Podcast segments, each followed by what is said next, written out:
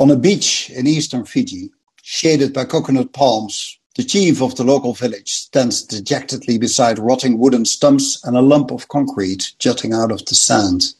This is my house, Simeon Boto, a stocky man in his early 60s, tells me with a shrug. Living on the front lines of climate change, this is all that remains of his boyhood home by the Pacific Ocean, washed away decades ago. These are the opening lines of Alister Doyle's book, The Great Melt, accounts from the front line of climate change. The Great Melt is a great book about what is perhaps the greatest challenge ever faced by mankind climate change. Global warming melts the ice sheets of Antarctica and Greenland and it rises sea levels, and it makes the world's coastlines the front lines of climate change. In his book, Alister Doyle takes us on a trip all over the planet from the village of Chief Botu in Fiji. We move to a boy in Florida, and next he takes us to a farmer in Peru who is suing a German power utility, claiming that the greenhouse gases that they emit are melting a glacier in the Andes Mountains on the other side of the planet, and that glacier will create a mudflow that threatens to destroy his home. It raises the question of who bears responsibility for climate change. I think this is a book we should all read because it is about the future that we will experience on an increasingly hot planet. And our guest in our podcast today is the writer Alister Doyle, whom you will likely remember because for many years, until two years ago, he was the first environment correspondent for Reuters. And he has written extensively about climate change for the past two decades. So, Alister, welcome to the podcast. Alex, thanks very much. It's an honor to be here. Thank you. It's great to have you here, Alister. So, right now, I am on an island in the southwest of the Netherlands, in a delta that is known as the, the province Zeeland. So I wonder, is it time for me to sell my house and now move to, to higher and safer grounds? Oh wow, uh, that's a difficult one. Um, is your house below sea level? I mean, about a quarter of the Netherlands it's, is below sea level, isn't it? Yeah, mine is uh, a bit where the dunes end and the the polders, as we call them, start. So mine is uh, exactly at sea level, but at the end of the street, it's about one or one and a half meters below sea level. I know that because in 1953, when we had the, the big flooding, when the dikes broke and, and we lost like nearly 2,000 people um, that part of the street was uh, twice a day really flooded, whereas in this house uh, the the water was uh, the the cellar was uh, was underwater, but on the first floor it just stayed dry. Yeah, um, but those are sea levels, of course, of 1953, and it has risen already a bit. It, has gone up quite a lot, hasn't it? It's gone up 20 centimeters since 1900 uh, or so around the world. But if I think, I think if I wanted to be anywhere that was going to be protected from sea level rise, the Netherlands is probably the best place to be. So I think you can probably hold on to your house for a while. Um, other places, of course, that don't have so much experience with keeping back the seas. I mean, the Netherlands has been doing this for, for generations, hasn't it? Building up the dikes, the sea walls. Um, there is sea water that comes seeps in under some of those walls, isn't there? But generally, without without um, protection against sea levels, um, you'd be a lot of the country would be flooded, wouldn't it? Um, yeah, it would be it would be about a quarter of the country, but it's it's the most well economically speaking, uh, and also for me personally, uh, the the most precious part of the country. It's it's where you find you know Amsterdam, The Hague, Rotterdam. It's where you find Schiphol Airport. It's where you find the industry in in, in, in the harbor of Rotterdam. So we'd be, you know, we, would be practically lost uh, without all that. So um, we can, yeah. of course, try to raise the dikes, but there must be a limit to it, I guess. You, can't go on doing that forever, can you? And you read that excerpt from the book. From thanks for that from Simeone Botu in Fiji, who whose village had to move from the front lines there.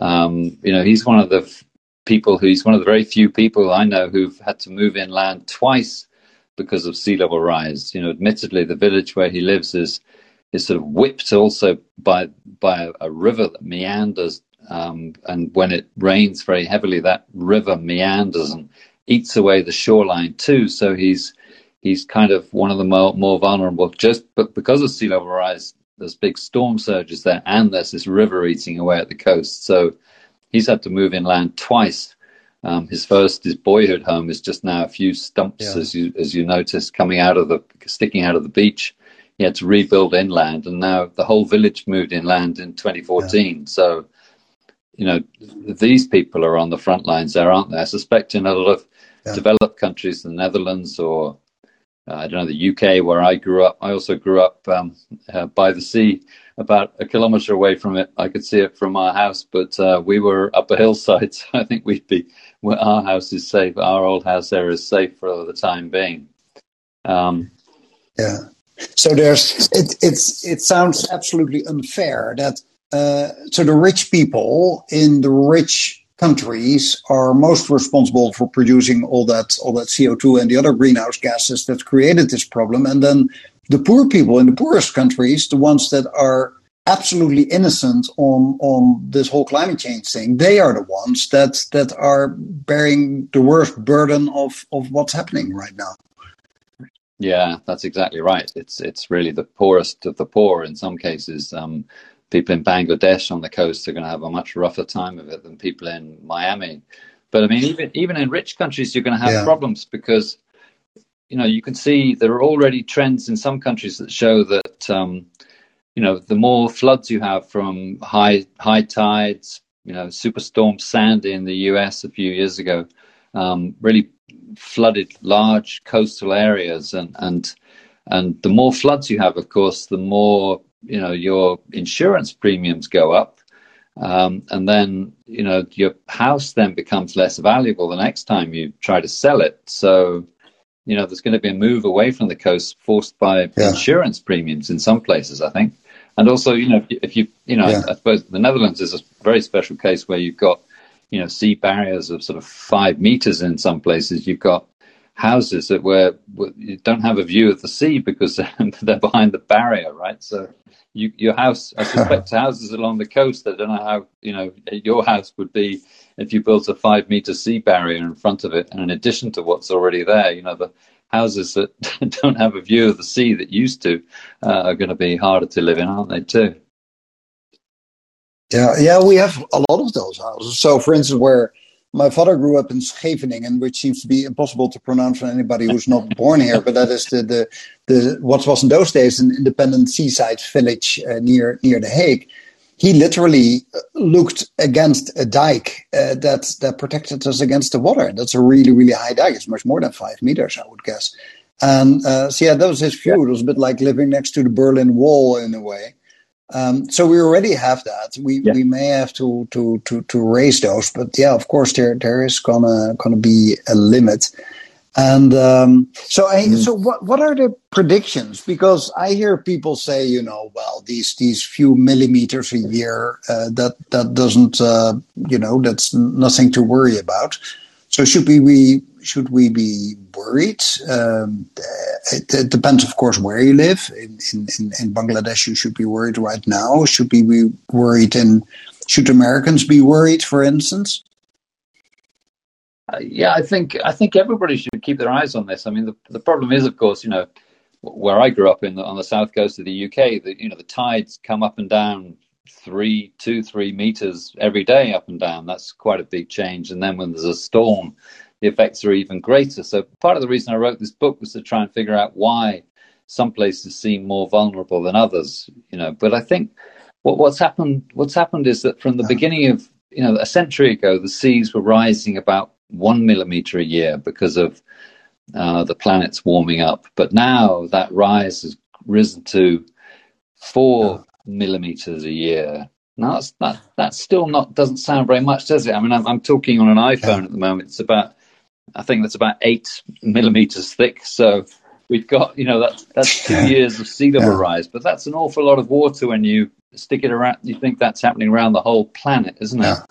And so the rate's accelerating, and it's gone from yeah. one one millimeter to four millimeters uh, as as the ice in Antarctica and Greenland start melting, and the projections get even worse, as, as you've noticed on noted on your the planet um, site. You know they've they've really got jacked up this this um, this last year, the IPCC, the Intergovernmental Panel on Climate Change, in, in August, put out this what um, the United Nations called Code Red report, um, where they have projections for, for this century where you know seas could rise close to two meters in the very worst case. Um, that you know wow. that's, that's that's that's a lot, isn't it? Um, yeah, and that means, especially if you look for uh, countries like whatever Vietnam and Bangladesh and and and, and Egypt, etc. You you talk about hundreds of millions of people, probably, maybe billions that, that have to move. If you talk about two meters, I guess it's billions. We got 8 billion people in, in, in the world, but there's a huge yeah. percentage of them lives rather close to the coastlines, I think. Yeah, exactly. That's it's. Um, I, I don't know what the, I've, I've, used tens or hundreds of millions in, in the worst case in, in the very long term. Um, but but yeah, I mean, of course, that that up to two meters is in the absolute very worst case where um, the ice sheets around Antarctica and Greenland really start uh, rushing towards the sea, which is an outside case. But you know, the, then the you know the mainstream scenarios you give if, if emissions go up, stay going up a lot, we're going to get about a meter. And maybe in the worst, in the best case, if we really cut emissions, we can limit the rise to about you know half a meter, less less than half a meter a foot, or you know the thirty centimeters maybe. Um, but either way, it's pretty nasty, isn't it? And, and they say. Yeah. You know that they say that this is the biggest yeah. change in about three thousand years as well. That we've had a, an incredible period of stability in sea levels, sea levels throughout you know history, throughout deep times, and ice ages, and, and so on, go up and down as the ice accumulates on the land and, and, and melts off again. But but now we're the cause of this. That's that's the bad, the wor- really worrying thing about this. It's our greenhouse gas emissions that are trapping heat and melting this ice. And um, you know, we've if you think three thousand years, it's it's kind of the rise of a lot of the civilizations we have around the world now, isn't it? It's got you know you've got Athens and Rome and, and London and Amsterdam, all these wonderful cities by the coast, Shanghai, Beijing, um, you know, New York, all, all, these wonderful places that have been built in the last uh, 2,000 years are, are, on the front lines if, if, if we get these catastrophic levels of warming.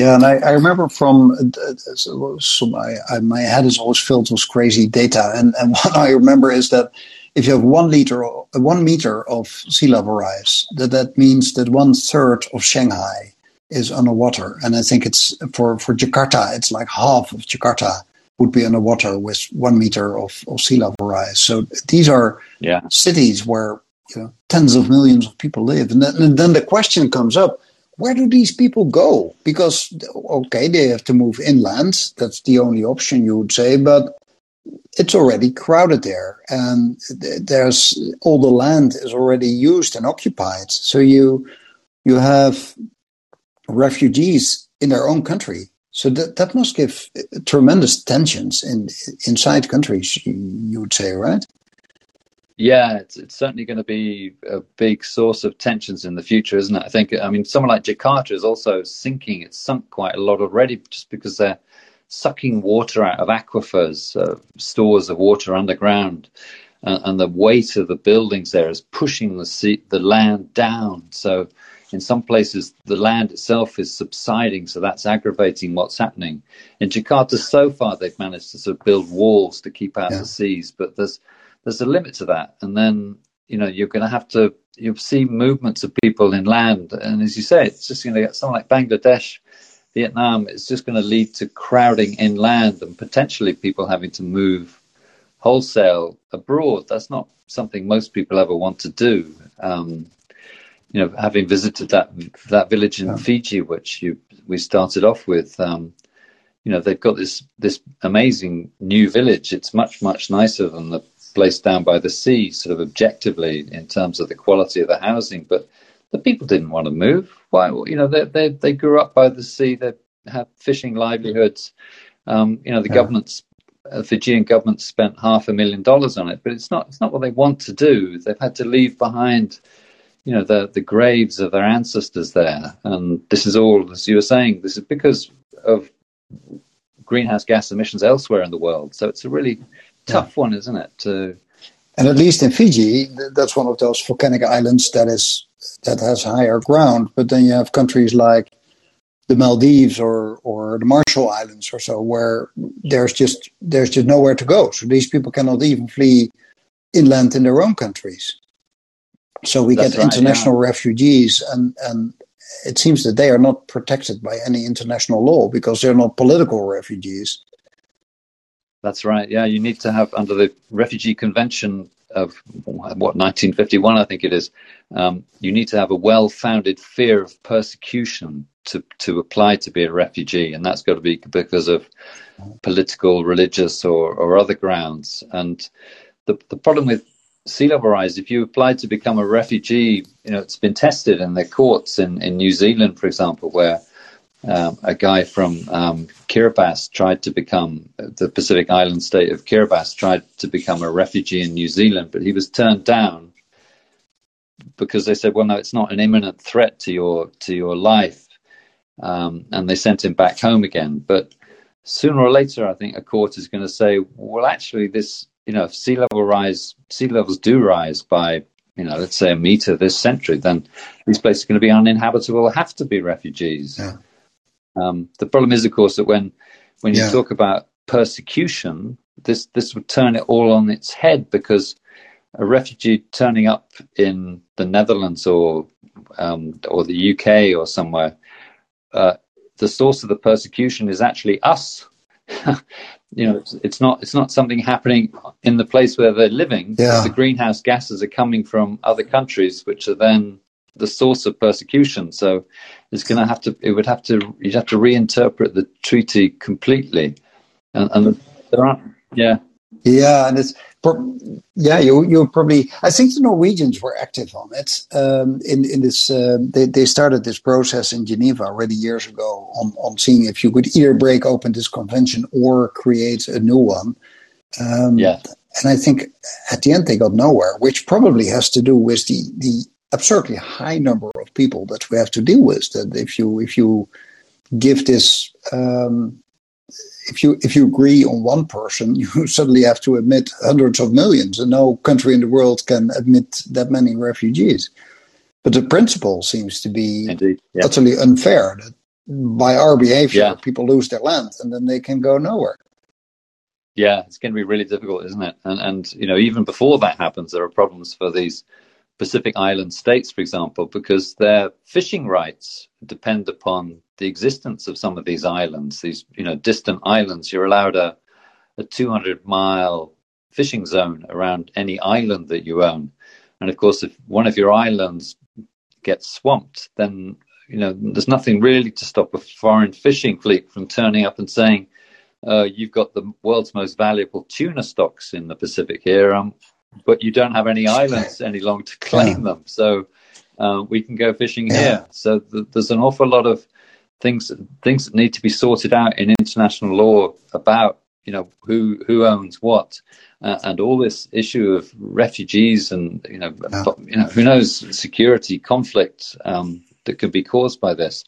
I, you know, I remember going back to I don't know a UN one of these COPs, the Conference of the Parties, these annual climate meetings. I've been to 14 of them, I think, and I can remember back in oh.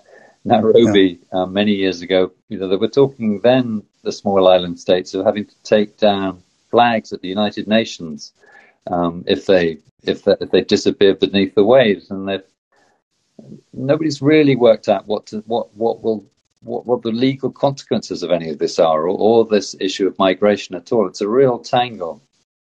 Yeah, I think the same Kiribati that you just mentioned has their their whole land surface is not much more than than an average city in the west, whereas the sea that they cover is uh, by their by their fishing rights, etc., is as big as as India. Um, so you, you, you mm. can imagine when they disappear, how much uh, access to fish, etc., um, uh, will will be will be thought about. Um, using the word yeah. fight is also. I worked a lot on um, the relationship between climate change and the impacts on security, and there you also see that. Yes. For instance, the, the, the, the, big U.S. naval base on, on the East Coast um, where they are now spending an enormous amount of money raising the level of all the facilities so that the boats can can still moor there. You can step off your your navy ship uh, without getting your feet wet.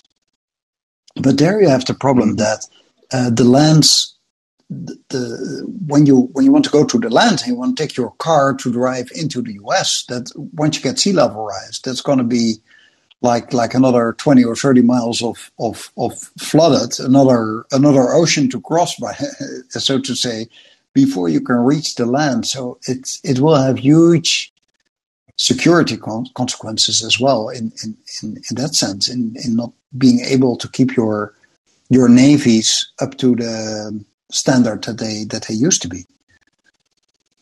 Yes, exactly. Yes, it's, and um, all this thing about security within and sea level rise. You know, we've been talking about how it's um, uh, unfair on on the poor people of the world, but it's also within countries. It's a problem for people's livelihoods and security because you know in in many places if you decide whether to build a sea wall to protect a city or something you you gen- tend to look at the value of the properties there and if you've got if you've got a row of millionaires homes which you know, in the United States, let's say, um, that's more likely to qualify for protection since it's more valuable than than a, a you know a, a, an area where poorer people live. So you know, there's security that's considerations yeah. there too in in many parts of the world, aren't there? Yeah. Yeah, I I remember staying with the U.S. I remember reading that the first people in the U.S. that were actually forced to move because of sea level rise were um, uh, were indigenous people in in in the um, uh, in in the uh, delta of the in Louisiana, uh, mm-hmm. where where they had to leave uh, the islands where for for many many generations they had lived, and also with the yeah. the Inuit in, in, in North Alaska where this permafrost land is is now kind of kind of crumbling since the ice doesn't hold it together anymore and their houses are just falling off the cliff so again there within within countries it is so it's not just the poor countries it's also the poor more vulnerable people within countries that are that are the ones that are presented the bill and and yeah the government's not always the first yeah. to be ready there to help them out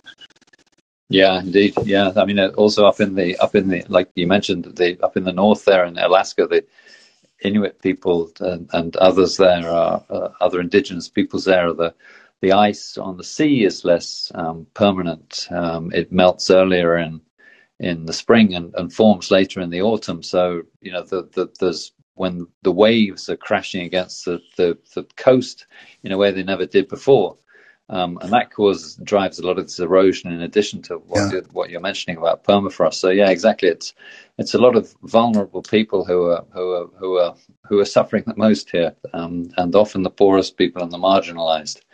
So it's uh, yeah yeah. So so did you were you at at uh, COP twenty six in Glasgow? Because my my question there is. If so, or at least I'm sure that you follow that. Do, do you think that gives any hope? Was was the COP um, successful or not? And did it do anything to to hold sea level rise, or at least uh, help the people that are affected by sea level rise?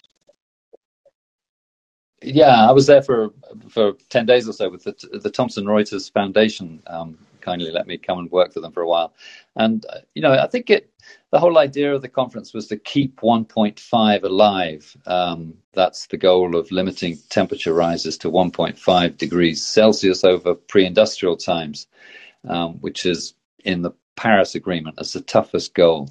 Um, so, you know, we're already up by 1.2 degrees. So I think it's almost inevitable that we're going to overshoot 1.5 degrees. But maybe we can get back down to it afterwards. And the conference did do some things. It did it did come up with pledges for better investments by um, you know investors who hold trillions of dollars in assets should do more to um, invest in in more climate friendly businesses. Um, you know, it's done stuff to to fight to reduce methane. There was a bit of an agreement between between China and the United States. Uh, they all the countries promised to come back next year and to do a little bit to tighten their promises for cutting emissions because at the moment we're on track for you know more than two degrees of warming, even in the best case of these countries keeping their promises, which is um, unlikely on past form. so they yeah. they reckon they've kept it alive, but as Alok Sharma, the president of the the COP, the British minister who was presiding at, at it, said, you know, we kept it alive, but its pulse is weak. So you know, yeah, um, yeah.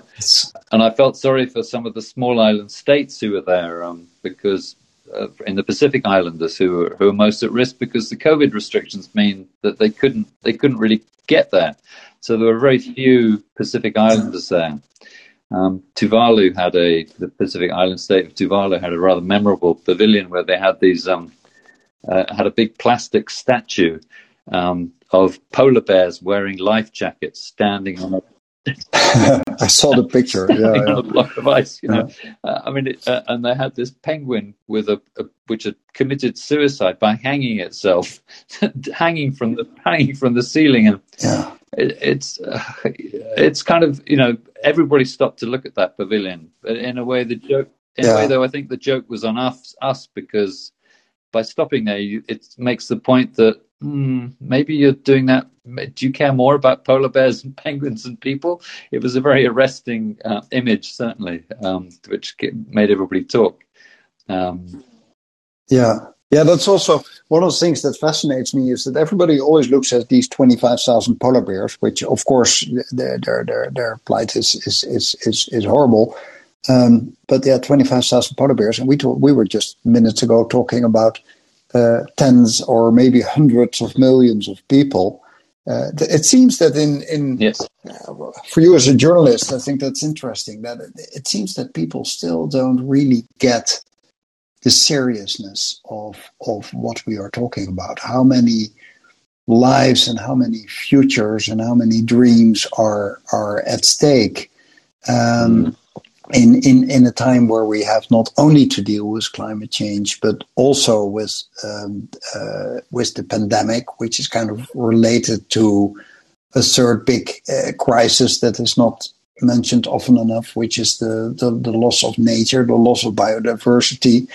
Um, on top of that, we have another pollution crisis, and it seems that all these crises are kind of mutually reinforcing themselves, and it's we're, we're kind of in a downward spiral, which leaves the challenge to make that a kind of upward spiral to get out of this and to find to find solutions. And I suppose that asks for technology and it also asks for good government. Is is what are your thoughts there on on what can we do? How can we get out of this? Yeah, it's really it is really difficult, isn't it? Because I mean, when I read when I look through my book, I think it's really gloomy at times. But um, there is, of course, hope. But you know, when you look back at the, that UN report, um, it has a graph where it says, you know, the long term, as you're saying, people's dreams and livelihoods and hopes are, are on the line here. I mean, two meters of sea level rise in this coming century you know, somebody born today is only going to be will be in their late seventies in on the in the year twenty one hundred. You know, even the politicians sort of view that as being way over the horizon, don't they? But you've we've really got to do something about this right now, and it's. I mean, in Paris, for example, though, you know, the um, who would have dreamt in Paris that a car maker, a, an electric car maker, Tesla, would be among the 10 top, you know, um, cap, the, the 10 most valuable companies in the world. It would, would seem incredible, wouldn't it? So there is, there is hope that, you know, we can come yeah. up with incredible technologies uh, to do something about this. Um, also, yeah. Although it would give more hope if the CEO of that company was not, not just wasting his money and sending rockets out into space yeah where we have nothing nothing to do. We can't go there. There is no planet B, of course. Um, so he, uh, I wish he would make better use of that money with all the brains and and all the creativity that he has. I think he's utterly failing us and the world uh, because because we need his his genius and his money uh, to to to get us out of this problem. And we pay all that money for electric vehicles, and he should do something good with it. He should pay tax, by the way, right. too. Exactly, exactly. Um, and uh, of course, you know, space tourism seems like a total dead end, doesn't it? I think for for, for the rest of us. It um, is. Um, yeah. So yeah. But should be forbidden, I think. Yeah, I think I think that's a good idea. Seriously, I mean, suppose yeah. I would I would buy a beautiful Van Gogh painting and then say I'm going I'm going to burn it. You know, people would say no, there should be a law against it. But I think there should also be a law against ruining the planet. Yeah, yeah, yeah or you know uh, put a put a, a, decent carbon tax on the jet fuel they're using you know several thousand dollars a, a yeah. ton of CO2 yeah. emitted or something in space to get yeah. to space um, yeah. yeah. I agree. Well, yeah, on any jet fuel, fuel for that matter. Because recently I was, it's interesting. I had to go to Geneva for a meeting, and I said, "Okay, well, I'll, I'll, go, but I'll go by train." And then the first reaction I got back is, "Yeah, but your train ticket is more expensive than a flight ticket." I said, "Yeah, but you want me to talk about climate change?" Now you're pushing me into a plane to save you a handful of, of, of, of euros or Swiss francs. Man, it doesn't make sense. At the end, I got my plane ticket, uh, my train yeah. ticket, I mean. And, um, uh, but, but that's also because you, you don't pay tax on kerosene, but you do pay tax when you, when you, when you buy a train ticket. So there's, there's a lot that we have to change on the government side, I would say, in, in, in getting out of all this. Yeah, I agree. I, agree with that. When when I was in Glasgow, I took the train from Glasgow to the southwest of the of England, uh, which was like a, an eight hour trip, um, including you know a, a, crowded train where there was no room to sit down. Luckily, I got a seat early on, but there were these guys turned up for a stag party and were singing and dancing in the in the aisles, and, and it was more expensive than if I'd taken a plane. Of course, you know you, you yeah. can't go on a plane from a climate conference um, unless you absolutely have to fly yeah. abroad to somewhere somewhere else. But uh, you know, as you say, it, it was more expensive to take the train, so uh, it's it's a bit of a yeah. skewed use of resources. We don't really need you don't need so much technology. It's just to put the right price on things, don't we? I think if you yeah. if we tax the it. right things, we'd be in a lot better shape. Yeah, I think the uh, International Renewable Energy Agency had recently calculated that worldwide we give 20 times as much subsidies on fossil fuels as we give subsidies on renewable energy. So we're we're subsidizing the thing that kills us. So, so we, we, we might as well start subsidizing smoking cigarettes, etc. It's, it's uh, it doesn't make sense. Hey, I see that we have a few listeners. Uh, to, uh, a word to all listeners. Thank you so much for being here. Um, I had a bit of startup problems, which all has to do with my uh, clumsiness uh, with uh, an app that I think is a wonderful app. Um, but uh, I was I was pressing all the wrong buttons, and then what happened is that I had to make um, a new uh, room. We are in a room that is that is podcast speak or or call in speak. Uh, so the one that I had advertised on Twitter before was the wrong room. So there's there's eight people that were clever enough to find out that there was a new link to a new room, which makes it very cozy. It's just the 10 of us here. Um, thanks so much for being here. If you have um, uh, questions, you can call in. That's what the app is called about. Uh, what it's what it's called. Um, there's there's a little telephone button at the bottom. So if if you have questions for Alister or comments, uh, just uh, feel feel free to to press the button. And I think if I understand how it all works, it should pop up on my screen that somebody has a question. It's a bit like raising your hand, but you just press the, the telephone button and then I can let you in. It seems that I also have the power to mute you if you say things that I don't like. So I'm in a very powerful position here. But um, so so uh, feel feel free uh, to do so. So while I'm waiting for people that have questions um, I was wondering when you write a book like this. I'm I'm often uh, uh, tormented by all kinds of trolls on social media that make my life difficult. Uh, so I, am I'm, I'm an active blocker of all kinds of people. Yesterday, I had to block another crazy guy again. Um, so how um, how is that for you when you publish a book like this? Is it, is, was it applauded by everyone, or or did you also get reactions from a completely different uh, field of followers? yeah, I'd love to say that everybody applauds the book and thinks it's the best thing ever written. But um, you know, there are certainly people out there. I think it is. That's very kind of you. Um, but there are there are certainly, sadly, people out there who disagree and who. Um, I, I mean, it's interesting. I've covered climate change for almost twenty years, and I get trolled by people. There was one guy who set up a, a, a website specifically um, for trashing the stories I wrote, who, who, sometimes had good points, but most of the time he was just totally off the mark, I think. Um, but but on this one, you know, some, one person I noticed figured out that I grew up in Exeter. I was born in Exeter in the southwest of the UK, and that I now live in Oslo in, in Norway, where the sea here isn't rising relative to the land. The land here is rising. So he's he he sort of, sort of trashed it by saying you know, the sea isn't rising everywhere. This is just eco porn that I'm putting out. So, I mean, I, I, I, don't, I don't think he'd actually read the book because I do do a whole chapter about um, the fact that the Nordic region is rising out of the sea and has been doing for yeah. you know for hundreds of years because the after the end of the ice age lifted the huge weight off the land. The, the land is rising. So, yeah, I think that's the that's the strategy of climate skeptics at the moment is to say you know, sea is rising. In some places, seas are falling. In other places, um, therefore, it can't be true. And then, you know, if the land is rising, there'll be more water tipped into the seas somewhere else. And, you know, seas have been going up and down forever. Uh, this is nothing new. So, you know, to these people, I just say, well, go and buy yourself yeah. a plot of land by the sea, what is now an expensive plot of land by the sea, um, in an attractive area and, and see how much it's yeah. worth in 50 years' time. Yeah, yeah, that's interesting. Yeah, that things have always been changing. That's one that always comes back in the climate deniers. The climate has always been tra- uh, changing, etc., which is true, but it has never changed at the tremendous speed it is uh, changing now. And it's interesting yeah. that that the sea is not rising everywhere at the same time. You would expect, you know, if if you go and sit in the bathtub, everywhere in the bathtub, the water goes up at exactly yes. with exactly the same amount. But whereas you don't see it much changing in in uh, Scandinavia for the reasons that you just mentioned. Uh, I think the east coast of the US is one of those regions in the world where it's rising faster than uh, than at other places. Yeah. And I never really understand how that works. That is for for the real technical specialist, I think.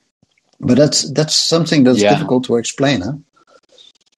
Yeah, I think it's to do in some places with changes in ocean currents and you know just wind changes in winds as well. I mean, over in over here in Scandinavia, of course, it's the the fact that the ice has gone off the land and the the whole land is rebounding very slowly. Um, yeah. Like a big sort of foam mattress takes a while to reshape when you get up. Um, so, but, yeah. but there are, you know, there are there have been the winds have changed in parts of the Pacific too. So sea levels seem to be rising faster in some places over there.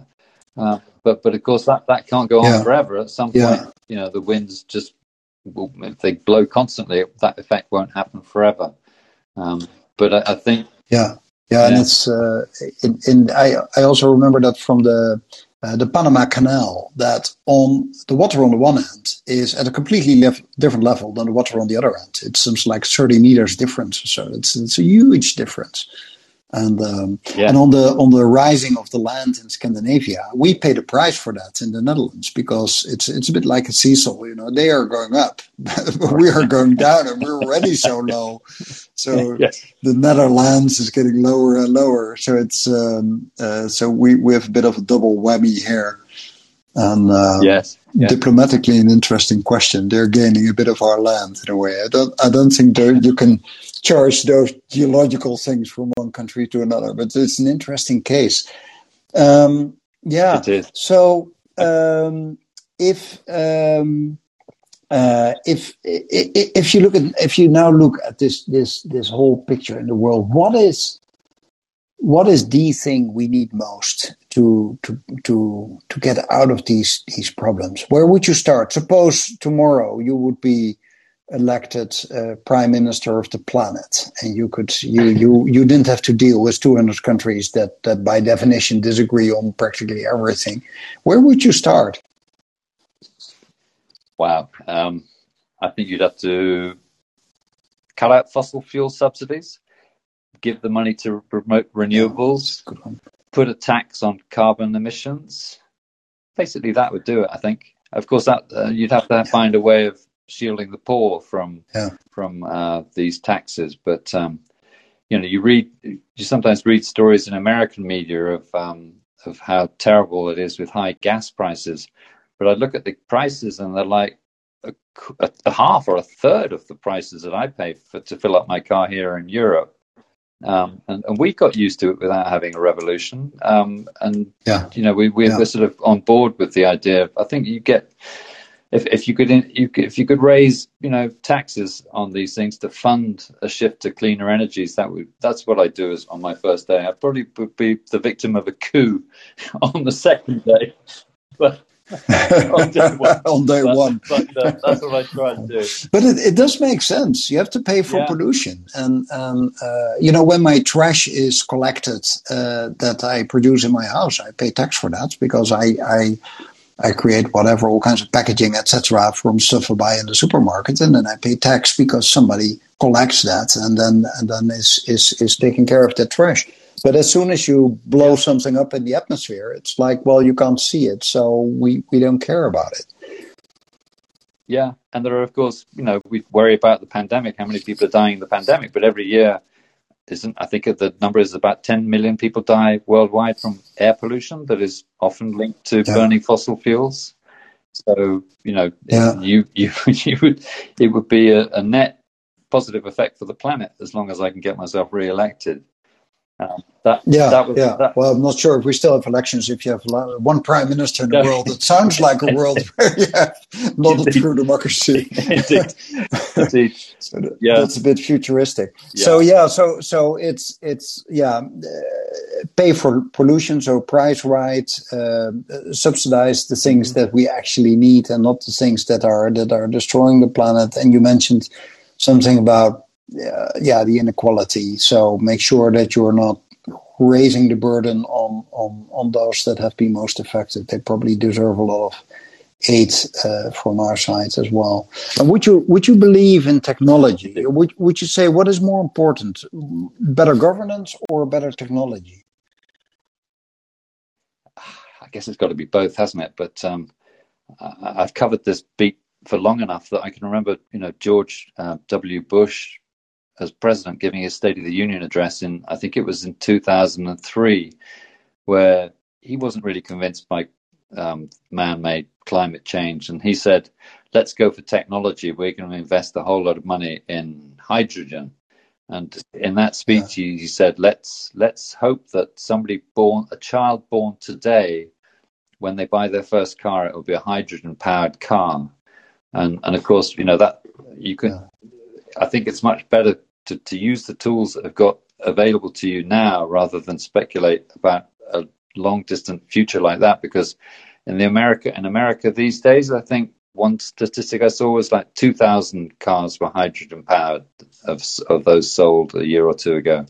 So it's, you know, that hasn't worked out. I think technologies are wonderful, but let's, um, too often they fail. I think, I think you have to, you have to start by taking the unpopular um, things which mean putting a fair price on pollution, as you were saying. Try to do that because we've got so many. We've got so many. Yeah. There are so many of these um, plans for net zero emissions by 2050 around the world, but but those are wonderful. Of course, they're just great because the Paris Agreement itself talks about you know sorting this, getting to net zero in the second half of the century. Yeah. So by putting it at 2050, that's great. But to get there, we haven't got the plans in place for this decade for, 20, for up to 2030 that will really get us on track, do we? So um, I think you know developing technologies is wonderful, but but let's put masses of R and D into it. But but let's start with the changes of the governance and put put a better price on pollution. Yeah, yeah, yeah. That sounds like like a really really good starting point. Um, and uh, for individual listeners to this podcast. We have we have a few now in the live session, and I uh, by next week or so I will upload this on the app, and then I hope more people will listen. What what can you do at an individual level to to to deal with climate change? Or let's let's put it differently. What have you changed in your life? You you already said you took the train to to Glasgow. Um, which which yeah. I think is good. It's the reason I wasn't there, by the way. I was on the other side of the ocean, and I said I, am not going to fly right. to this climate conference. So I I I called in for for a talk that I had to give, but I, I didn't go there. Um, but but what else can uh, how can people change their lives to to do something about climate change? So yeah, I mean, we can all. I've tried to cut down on. I, I'm not a vegetarian, but I've certainly changed my diet to go more that way. Um, we have a heat pump installed in our house. Um, of course, I live in Norway where the houses are nicely insulated. Um, I put any the small savings I have, I put them in a fossil fuel free fund. Um, of course, writing this book involved yeah. an awful lot of fossil fuels just to travel around the world. Um, I've paid for offsets for those flights. I know that's kind of a bit uh, greenwashing, perhaps, but um, yeah. I hope that the book justifies it. Um, I don't know. So I've done, you know, I've done a few things, nowhere near enough. I've, of course, luckily with COVID, I haven't managed to fly anywhere pretty much, except going to, to Glasgow in, in recent times and to the UK. Yeah. Um, yeah. But it's really difficult. Yeah. So, no, but those so, are... Yeah, there are some, there, like those things are the, not bad places to start, I think. Yeah, no, those are those are excellent uh, examples. I wish we probably have a much better world already if everybody would uh, would do so.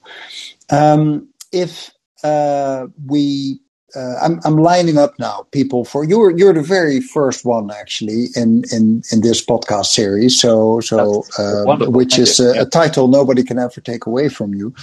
Um, but I'm I'm going to uh, to to line up all kinds of speakers. I've already I'm, I'm working on a list of all kinds of people I, I want to have on board. Um, I'm I'm happy to announce here that Michael E. Mann already uh, announced that uh, that he is uh, happy to join, but that will be somewhere in uh, early next year, um, and I have a few more. But whom would you like to see in this podcast? And and uh, a second question uh, added to that. Um, what kind of themes would you like to see covered here? It doesn't only have to be climate change. It can be it can be much wider than that. But what kind of if if you're uh, making a long uh, drive in your car and you say, okay, I'm going to listen to this guy again with his podcast. What kind of subject would you like to see covered in this podcast series? Wow, uh, I'd like to hear um, uh, I'd like to hear more about biodiversity and things. I mean, we have this big uh, biodiversity summit coming up in this year in China, um, where you know one of the goals is yeah. to preserve thirty percent, thirty by 30, 30 percent of the land and of the oceans by twenty thirty. To how, how are you going to do that? How are we going to achieve that? I'd like to yeah. hear a lot about that. Um, I'd like to hear more about technologies for fighting climate change, for keeping keeping the place um, clean. Um, climate change, of course, I think sea level rise is a wonderful thing. um, um, we'll, we'll, just ask you back here. and many of the issues you cover on your on your your site, you know, the the um, on the planet are, are, are, are, you know wild weather, all sorts of um, just the way temperatures are rising, animal species on on the brink. Um, you know, wildlife photography is, is wonderful too. I think um, of, people to talk to. I don't know. I mean, some of the people who, who've helped me with uh, write this book. Um, I don't know, maybe a glaciologist, um, Andrew Shepherd at Leeds University. He's he's done he does interesting studies about. I spoke to him for a long time, talking about you know how you how you try and visualize the amount of ice that's melting and he had on one of his slides, he has this 10, 10 by 10 by 10 kilometer cube of ice, um, which is done by the European Space Agency, which is a trillion tons of ice, which is roughly what is melting every year. And he, you know, he's got this map that's showing it yeah. beside yeah. New York, absolutely dwarfing Manhattan. Um, also, we discussed also earlier Sjoerd Groeskamp, who's I'm sure I'm massacring his name, um, a, a, Groeskamp. That's only for Dutch to pronounce. It's like the village I mentioned earlier. who's a, who's a Dutch oceanographer who had this plan to stop sea level rise if it gets really bad by building walls between France and England and then between Scotland and Norway. That would actually isolate the North Sea and the Baltic Sea from the Atlantic. And then, you know, you could, you could, it would cost hundreds of billions of euros and it would take massive yeah. amounts of concrete and it would be almost impossible. It would ruin the biodiversity and the seas behind it. Um, but it's a, you know, if, if we do face several meters of sea level rise, you know, your house is going to be in trouble there, I'm afraid, Alex. And you're going, you're going to yeah. need, yes. you're going to need some, something like that. Yeah. Um, yeah, his plan is is is amazing. Well, I, I think what I remember from reading about it that he he kind of jokingly made this thing like, of course, we're never going to build it, and then then right. then once people started discussing it, and it, people realized how horrible um, the future is going to be for all these countries around the North Sea, suddenly this kind of absurd plan became less absurd and, and, and people started calculating a bit more on it. He would be a great guy to invite here. And um, I, I, remember reading uh, reading his uh, about his work. Um, and also Andrew Shepherd. Yeah, I, I remember reading about those. Uh, it's in your book. This this this enormous cubicle of of, of ice um, That's right. Yeah. Uh, I, if I remember correctly, it was like like three or four of them melting every year or so. These these are absurd numbers. And um, crazy numbers, yeah. yeah, so that is uh, that's another good one, Andrew Shepherd. Yeah. So I'll I'll keep that in mind. I see we're already past uh, six o'clock now. Um, yeah. We we didn't start on time at all, um, which I will promise I will do my best in the future. I'll just I'll just I'll read the manual. Uh, by the way, for everybody listening, if you want to know more about um, how this app really works, um, Callin has uh, a good um, uh, a good YouTube channel with a few very short two minute videos um, where where they explain how how the app works. Um, for people of my generation, that, that, normally helps to work out how these things work. Um, yeah, Alister, th- thanks so much uh, for for joining. Um, I think we should have you back here someday, or maybe we should co-host a session someday. Uh, I'm I'm very grateful for uh, for your time. Um, Alex, it's been wonderful. Thank you so much for your time. It's um, it's an honor to be here on your very first one. As you say, nobody can take away that that title from me. when this is the most listened to podcast in the world, that's that'll be great. Someday, if Thank this you. is a famous podcast, you can say I was the first one in there, together with uh, this this this group of about ten people that uh, that, that joined today. Um, and that's the other people I want to thank you. Thank you so much for the trust in this brand new podcast. Uh, you listeners that are here and uh, staying with us uh, this uh, full hour um, of listening to uh, to all these stories. Um, so thank you all very much. Uh, spread the word that there's this new podcast because we're going to do a lot of um, more sessions in in in the future. I also created another show for which I'm still uh, looking for a new title. It's probably going to be uh, the bigger picture news. Uh, by not having enough time, I called it hot because I thought our planet is getting hot, and we talk about hot news. Um, but that uh, the SEO of that one seems to be pretty difficult for Google to uh, to find out that hot is actually a thing on itself. So the bigger picture news is probably the new title of the other one, where I want to be closer on the news um, uh, uh, um, uh, talking about the most recent news that is that is taking place, probably a much wider concept than the more environmentally minded issues that I have here not always with guest speakers. Uh, you might find just a rant of me going off on anything I read in the news. Uh, it might be very different in time. It could be just a short one of five or ten minutes um, instead of the full hour that we did now. Um, I still have to work out on the other one. I'm still working on this one actually, but at least now we got the thing working. Um, and I'll stop there. Thanks so much, Alister. Thanks, thank you so much for uh, for listening in here, and um, uh, hope to uh, to see you soon in the in the next broadcast. Wonderful. Thanks, Alex. Bye, Alister. Bye bye. Bye now. Bye.